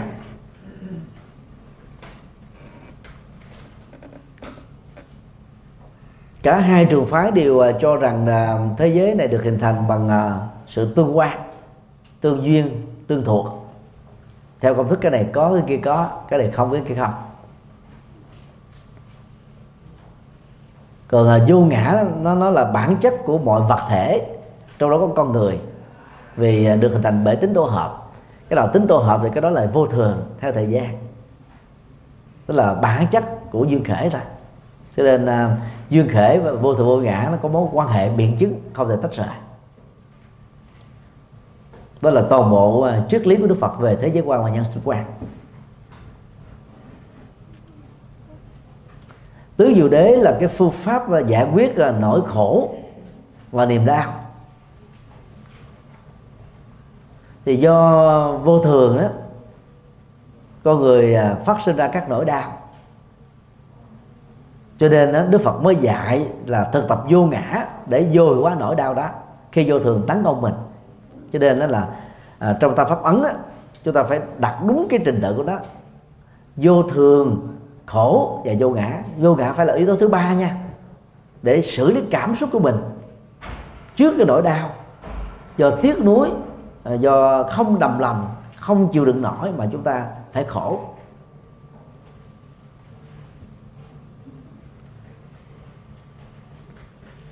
Và khi mà mình không có giải quyết được vấn đề à, nó có niềm đau mà gốc rễ của nó là tham ái. Các hỗ trợ của nó là sân sân sân hận à, si mê và cố chấp thì chúng ta bị tái sinh và nỗ lực chặt đứt toàn bộ cái này thì có được nước bàn. Thì toàn bộ học thuyết này đó giữa hai trường phái là thống nhất với nhau căn bản. Nhưng mà về sau cái cách lý giải đó thì trong đại thừa đã bắt đầu có những cái gì biệt này. Thì đỉnh cao nhất của gì biệt này đó là bát nhã tâm kinh à, qua cái chủ trương là không có khổ với tư cách là thật khổ không có tập với tư cách là nguyên nhân thật sự à, của khổ đau. Theo nghĩa là cố định không không không thay đổi được. Thì không có uh, niết bàn vì do đâu chỉ là sự quay trở về với bản chất tâm có có sẵn an lạc. Và do đó cũng không cần thiết phải chủ trách vào trong bát chánh đạo vô khổ tập diệt đạo cái vấn đề này là bên nam truyền là không thể chấp nhận được. Nhưng mà trong bắc truyền đó ờ, tịnh độ tông, mật tông, thiền tông à, đều sử dụng bản kinh bát nhã tâm kinh. Rồi đó, vốn rất là xa lạ.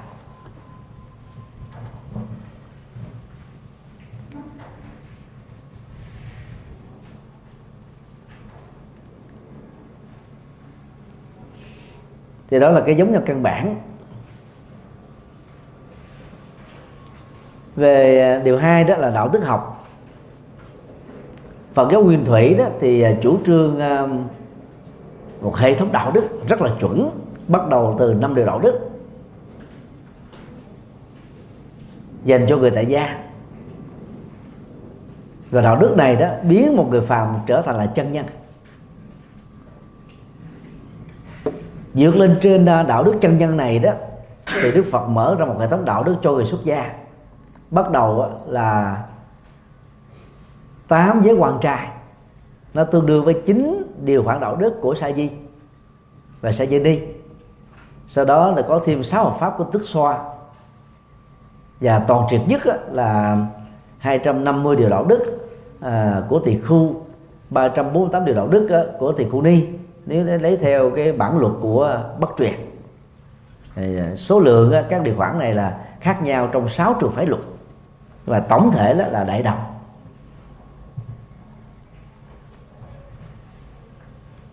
Thì đạo à, đức học đại thừa đó là phát triển thêm đó là bồ tát giới mà vốn không có ở trong ấn bản Bali, ấn bản Agama, ấn bản Tây Tạng, dịch từ tiếng Sanskrit và cái khả năng đó là là bồ tát giới này đã phát sinh từ trung quốc là khá cao. Nó là một cái nỗ lực mà các tác giả của nó đó, mặc dù gán vào đức phật, muốn cho các tu sĩ phải trở nên năng động hơn, nhập thế hơn, phát triển tâm từ bi, phụng sự nhân sinh, chứ không phải chỉ có tín ngưỡng ở trong chùa, giới hạn phật phật giáo ở trong chùa. Nó nhằm là, là thức tỉnh. Cái tính năng động bị ngủ quên ở trong giới tu sĩ. Còn về bản chất đó thì à, à, giới luật à, của à, nam truyền là giúp cho người thực tập đó đạt được cái tính à, chánh niệm tỉnh thức ở trong các qua ghi đi đứng nằm ngồi là dựa vào cái cốt lõi đó đó à, luật tạng à, của bắc truyền qua cái đóng góp của trung quốc đó, tạo thành là thiên hoa ghi gồm có 43 bài kệ. À, rút một số từ phẩm tình hành kinh à, hoa nghiêm và một số để biên tập thêm. Thì ngày nay thì sư dứt hạnh đó là tạo ra thêm gần 100 bài thi kệ cũng theo cái công thức đó. Nó đáp ứng cho cái nhu cầu hiện đại giống như là thiền điện thoại thiền lái xe thiền tưới cây cái bài bài thi kệ đó. À, rồi mỗi khi là dùng nước thì cũng có cái bài thi kệ tại vì ngày xưa là những cái tiện ích này nó chưa có. Thì bốn ba bài nó là tiêu biểu thôi. Nó nó gắn kết với cái bối cảnh văn hóa và xã hội của của của Trung Quốc. Bốn ba bài là tạm đủ rồi. Và bây giờ thời đại này thì sẽ thành thêm những bài nó đáp ứng cho cái nhu cầu thực tại này.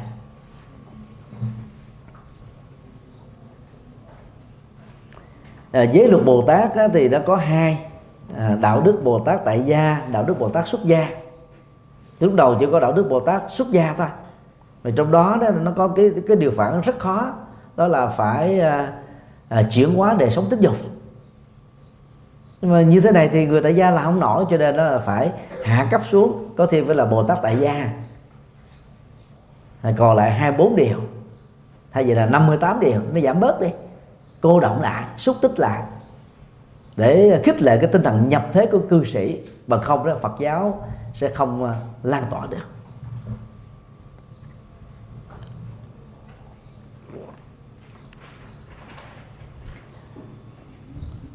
Nếu như ờ, về phương diện động cơ đó thì ờ, đạo đức bồ đạo đức của nam truyền đó nhấn mạnh đó là thanh tịnh kỳ ý. Cho là động cơ và tâm khi mà bỏ ác làm lành đó, phải là thuần thiện. Thì cái phần này đó được nhấn mạnh rất là rõ ở trong đó là bồ tát giới hay là cư sĩ và bồ tát giới xuất gia. Nó nhấn mạnh hơn thực ra là cũng tiếp thu từ à, cái định đẳng gốc này thôi nhưng mà phát triển sâu hơn là chi tiết hơn ấn tượng hơn. Thì môn này đó sẽ được học chi tiết ở trong à, à năm thứ ba của nhóm triết học Phật giáo đạo đức học Phật giáo còn ai mà học các cái khoa khác đó thì phải đành học ké. Ba nhỏ, phương pháp độ sinh. Độ sinh của Phật giáo Nam truyền đó là dựa vào kinh tạng. Về sau này thì dựa thêm cái phần à, Abhidhamma, tức là vô tỷ pháp. Tức là trên nền tảng à, của sự tự tu là Vinaya về à, đạo đức giới hạnh lối sống thánh hạnh. Và chủ trương á, là, là lấy kinh tạng là nền tảng là không thêm không bớt không biên tập. Và thừa nhận rằng là không thể độ được một người khi mà nhân số đã đến lúc chín mùi trở thành quả này. Thì giờ trong quá trình là dấn thân đó thì à, trường phái năm truyền chủ trương á giàu lệ người bao nhiêu không quên phần tự lệ. Cái này rất là thiết thực. Cũng giống như à, chơi trên máy bay đó dầu ai cũng biết là người ta phải lặp lại do một nguyên tắc à khi mà có sự cố nhất là về oxy đó dầu mình ngồi kế bên là con con trai con gái của mình thì người lớn tuổi phải lấy cái cái cái mũ dưỡng khí đó bụp uh, chụp vào trong cái lỗ mũi của mình rồi sau đó hãy giúp người ngồi kế bên thì mình còn sống mình mới giúp cho người kia sống được. Chứ mình mà đang đấu tranh là một mất một còn với sự sống là sao giúp người khác? Cho nên cái chủ trương à, à trong à, kinh tập Bali đó giàu lệ người bao nhiêu không quên phần tự lệ nó rất là thiết thực.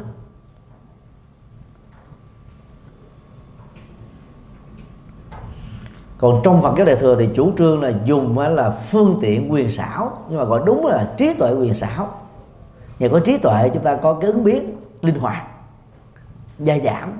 Tức mà bỏ cái chữ trí tuệ đi thì cái phương tiện đó đôi lúc cho ta là biện hộ. Gọi là cho mình được cái cái quyền nắm là à, thượng bảo thanh kiếm tức là gia giảm. Mà vốn là khó có thể chấp nhận được trong truyền thống à, Phật học nguyên thủy.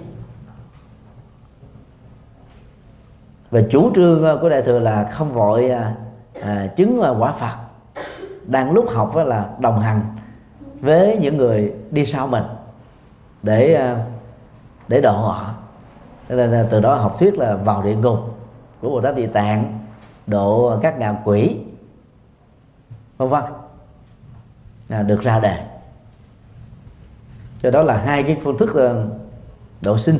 Bên kia đó là trung thành với Phật bên đây là phương tiện quyền xảo. Một bên cho phép mình đó, là là không được làm biến dạng lời Phật. Mặc dù trên thực tế là đã từng có mặc dù ít. Một bên đó là chủ trương là việc đó là rất cần thiết. Cho nên quá trình phát triển của đại thừa đã tạo ra đó là là rất nhiều các bản kinh mới. À, nếu mà đọc vào đại tạng kinh đại chánh tăng tu đó được uh, biên tập và ấn hành vào uh, thập niên à, 20 của thế kỷ 20 do các học giả Nhật á, thì nó có một cái bộ phận gọi là nghi tợ bộ hay là nghi tự bộ tự là tương tự hay là tương tự nghi đây là là mình đã được phép là đặt vào cái cái nhóm hoài nghi rằng là không phải của Đức Phật nói. Thì các học giả Nhật cũng rất là cân nhắc cho đưa ra là vài chục bản thực tế nếu mà so với cái ấn bản Kanju và Tanju của Tây Tạng đó, cái số lượng đó lên đến là cái hàng ngàn bài. Mà theo tôi đó, là nó có cái xuất xứ từ Trung Quốc. Cái đó khá cao. Nên mình phải mạnh dạn thừa nhận điều đó thôi.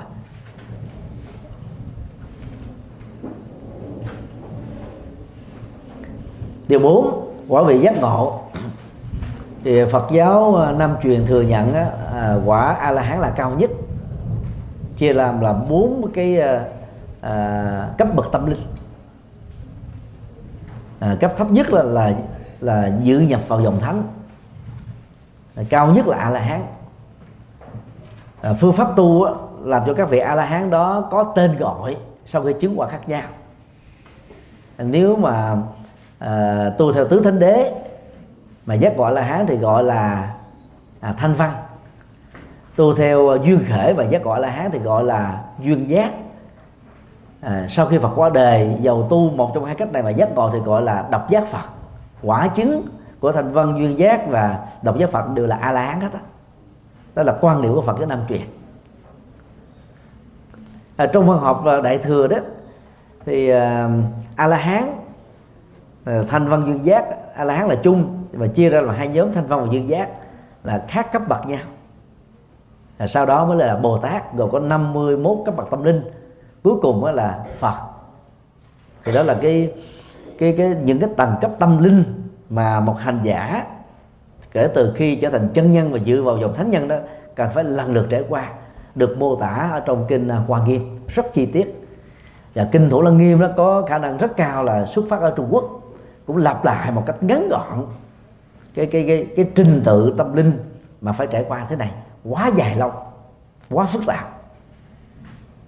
Nhưng mà nếu mà so sánh về à, về nội dung à, nội hàm tâm linh đã đạt được á thì 51 cấp bậc Bồ Tát á, cũng không có cái gì cao hơn là, là bốn quả thánh qua La Hán. Có điều là bên kia ta mô tả đơn giản bên đây rất là chi tiết dài đến vài chục trang khác nhau ở chỗ đó thôi.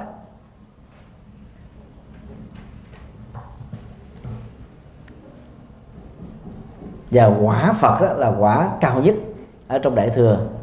Sẽ phải trải qua 51 cấp tâm linh Bồ Tát, rồi à, cấp tâm linh à, thanh văn duyên giác. Còn bên kia đó là Phật cũng chính là A La Hán Phật là A La Hán đầu tiên. Thập đại đệ tử là các A La Hán sau Phật.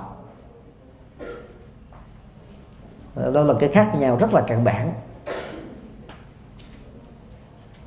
Để hiểu về phần này chi tiết đó, thì à, mời tăng ni à, đọc cái bài à, thánh nhân trong kinh tạng Bali của tôi xuất bản vào năm 1998 có phổ biến trên trang web đó. nó gồm mấy chục trang dẫn chứng kinh tạng Bali rất là chi tiết và đầy đủ. Hàng trăm cái chú thích để để nói về cái quả vị đó đó thì đó là những cái uh, giáo pháp căn bản từ đó nó dẫn đến cái quan điểm khác biệt về niết bàn. Thì ờ, chỉ trong vòng một phút nữa tôi tóm tắt như thế này. Thì chung cái niết bàn à, của Phật giáo Nam truyền đó thì nó có hai loại. Niết bàn hữu dư là giác ngộ khi mà còn sống. Còn niết bàn vô dư đó, là giác ngộ từ thánh quả a la hán trở lên. À, à, trong cái cái cái thời điểm mà mình đó là không còn sắc thân này nữa tức là quả đời. Và về bản chất đó nếu mình hỏi đó sau khi qua đời đó thì con người thế nào? Ở đâu? Bậc thánh ra làm sao? Thì câu trả lời của phật có năm truyền đó đó là giống như củi hết lửa tắt. Tìm cái hướng nhiên liệu xin lỗi tìm cái hướng à, à, đi của của lửa đó đó là không xác định được và ai ở trong cái tình trạng đó đó, là giống như tự uống nước, tự mình biết thôi và cái ảnh dụ để nói về cái tính đặc biệt đó đó, là giống như con rùa sống được ở hai hoàn cảnh, ở dưới nước và trên bờ. Con cá chỉ sống được ở dưới nước, không thể tin những câu chuyện trên bờ mà con rùa đã trải qua và kể lại. Như vậy là khích lệ chúng ta là hãy thực chứng để biết chứ không cần phải lý thuyết biết để làm gì cho mệt. À. còn à, niết bàn ở trong à, đại thừa thì có bốn loại. Thì ngoài hai cái loại vừa nêu nó còn có thêm hai loại khác. Và cái quan trọng nhất là vô trụ xứ niết bàn ở chỗ nào cũng niết bàn được. Là mình phải giác ngộ ở mọi nơi và đạt được cái an lạc ở mọi chốt vậy đó. Về cách lý giải nó rất là khác và cái sự khác biệt đó được mô tả gần một ngàn trang qua kinh đại bác niết bàn. Đọc cái đó chúng ta sẽ thấy cái khác biệt rất lớn. Ở đây có thầy cô nào biết cái chùa Dhammakai chứ là pháp thân của Thái Lan không? Trời uống vậy. Cứ vào uh, Google gõ chữ Dhammakai Dhamma là pháp á Kai là Kaya là thân chùa pháp thân lấy pháp khái niệm của đại thừa để mô tả về ngôi chùa này cho nên đó đây là cái chùa phát triển mạnh nhất thế giới. Cái cái hội trường đó là lớn nhất thế giới. Một cái số vuông, có sức chứa một triệu người. Mỗi một cạnh đó là một ngàn mét. Đến những ngày lễ lớn là khoảng 3 triệu người tham dự. Mà đôi lúc là không sử dụng micro để điều phối, mà im phong phát à.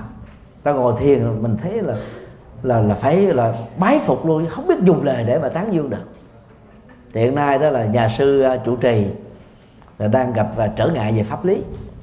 Rồi trở ngại đó nó diễn ra trong vòng 4 năm qua đó là những mâu thuẫn đó. Về về quan điểm Phật học đó và người ta, ta đang nỗ lực đó là loại trừ cái trường phái này vì nó mạnh nhất tại Thái Lan. Không được cái trường phái Phật giáo chánh thống thừa nhận nhưng mà được hoàng gia nước này ủng hộ. Thì người ta quy kết vị hòa thượng này gì? Tức là nhận cái tiền cúng dường á vốn là cái tiền tham nhũng tiền lừa đảo à, ta nói hòa thượng là đồng lõa. Mà nếu chứng minh đó điều đó có thật thì hòa thượng này là gặp rắc rối. Thì trong là gần một năm qua đó đã có cái lệnh là bắt hòa thượng này là mà chưa dám bắt. Tức là cảnh sát là bao vây hết đó là bốn trăm mấy chục mẫu của ngôi chùa. Mỗi một ngày đó là mấy chục ngàn phật tử là ta ta ta ta ở tại chỗ luôn. Ta ngồi thiền để vô là, là là bắt đầu dễ có bạo bạo lực. Đó. chỉ vì đó là cái chùa này nó có học thuyết là niết bàn gồm có bốn đức của đại thừa. Đó là lấy tư tưởng của đại thừa đó. Còn phật giáo năm truyền ta ta quan trọng về, tính nguyên thủy lắm. Ta không chấp nhận.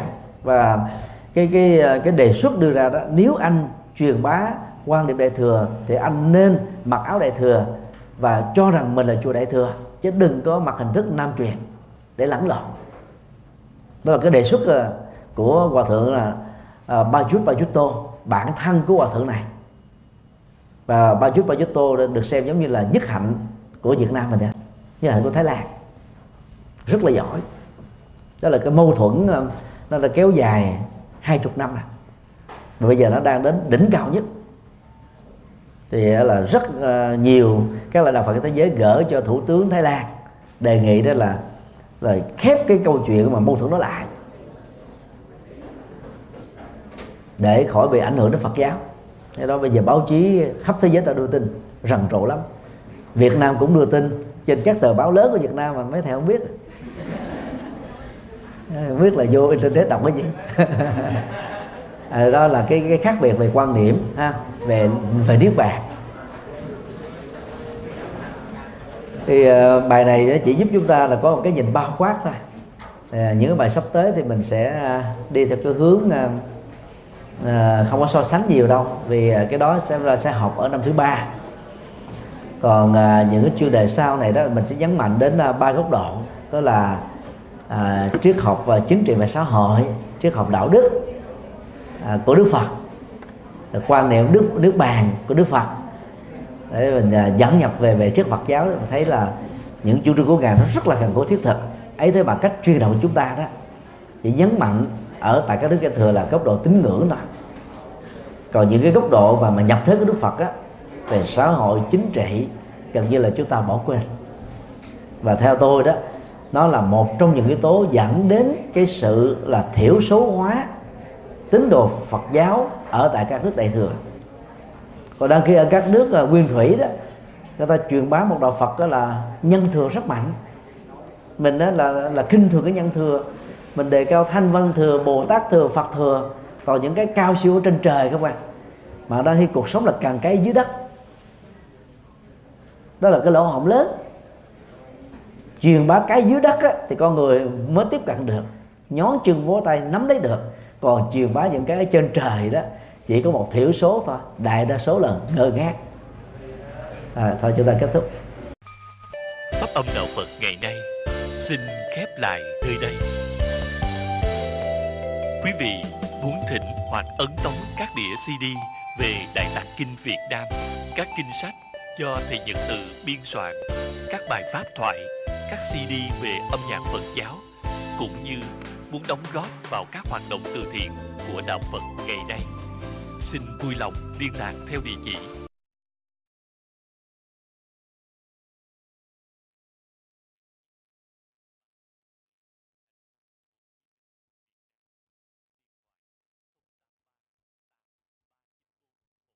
Hãy cùng tham gia cùng quỹ đạo Phật ngày nay để mang tình thương đến với mọi người.